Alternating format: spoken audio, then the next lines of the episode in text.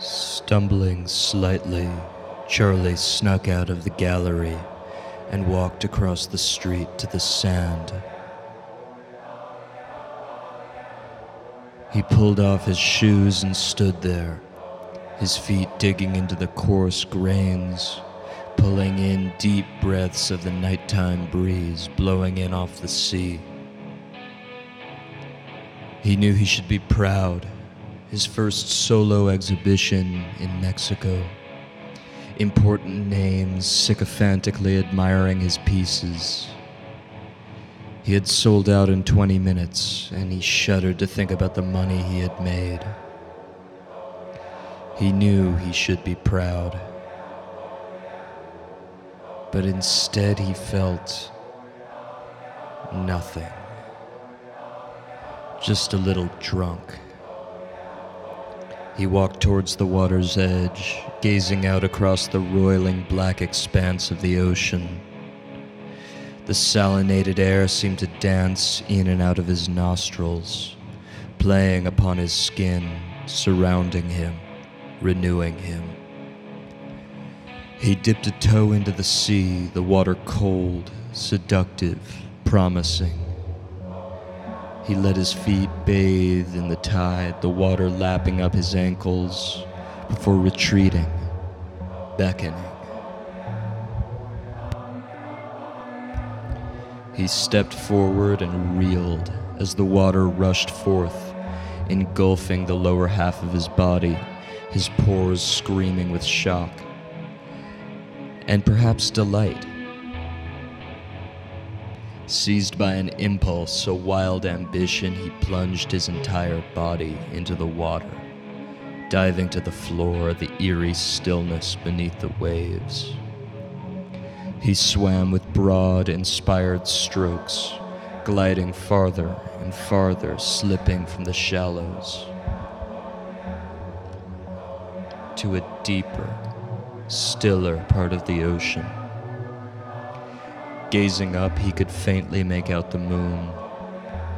The sea above looked calm, but it was not tranquil.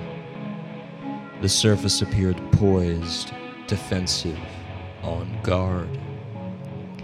He turned his gaze to the depths beneath him and swam on down, forward, lower, farther.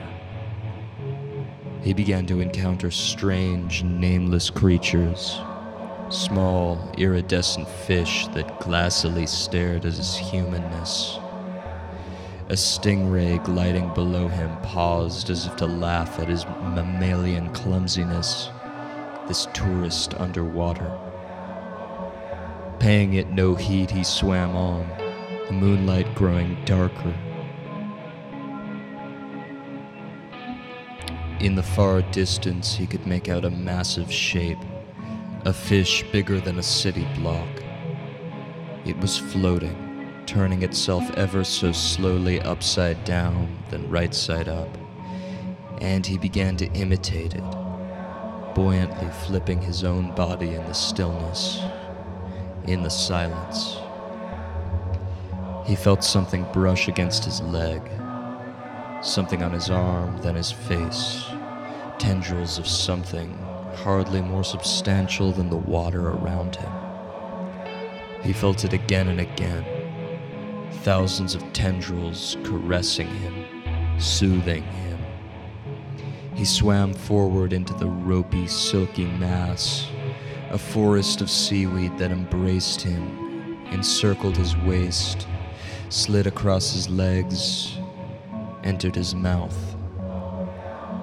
He swam farther the kelp growing denser until he felt a tug on his leg. He turned and found he was caught in the seaweed, his leg ensconced in a thicker, more steadfast rope. Moving to free himself, he found his arm was caught as well. Struggling now, he felt the seaweed tighten its grip, pulling him, its floral tentacles around his throat, his torso, his sex. He thrashed and it held on tighter. His eyes rolling in his head, he pushed and wildly clutched at it. And the kelp grew stronger. Finally, he stopped moving and the kelp stopped pulling. He renewed his struggle and the tendrils renewed theirs. Again he stopped and again the kelp went still. Slowly, lightly, he ran his fingers along the vines. They were pulsing, living, breathing just as heavily as him. He found as he stroked the tendrils that his hands could touch the entire underwater forest. He moved his forefinger forward for miles till he could no longer see it, stroking here, prodding there, smacking, scratching, caressing the seaweed at the other end of the ocean. The kelp gave a great sigh and writhed about him, writhed within him, fondled him. He stretched his leg and sank it into the seaweed miles away. He stretched his sex into the seaweed of the Atlantic, pressed his tongue deep into the grim flora of the Arctic. He swayed with the underwater plant life of Earth, pollinated it, photosynthesized with it, and then knew it was time to go. He retreated back, back, back across the ocean floor, back into his usual proportions his forefinger coming last, languidly, reluctantly, retreating back to his hand, brushing the soft tendrils as it passed, promising to return. The seaweed released him and he swam back the way he'd come, toward shallower water, past the iridescent fish, past the stingray, till he broke the surface and lay gasping on the shore beneath the dawn sun.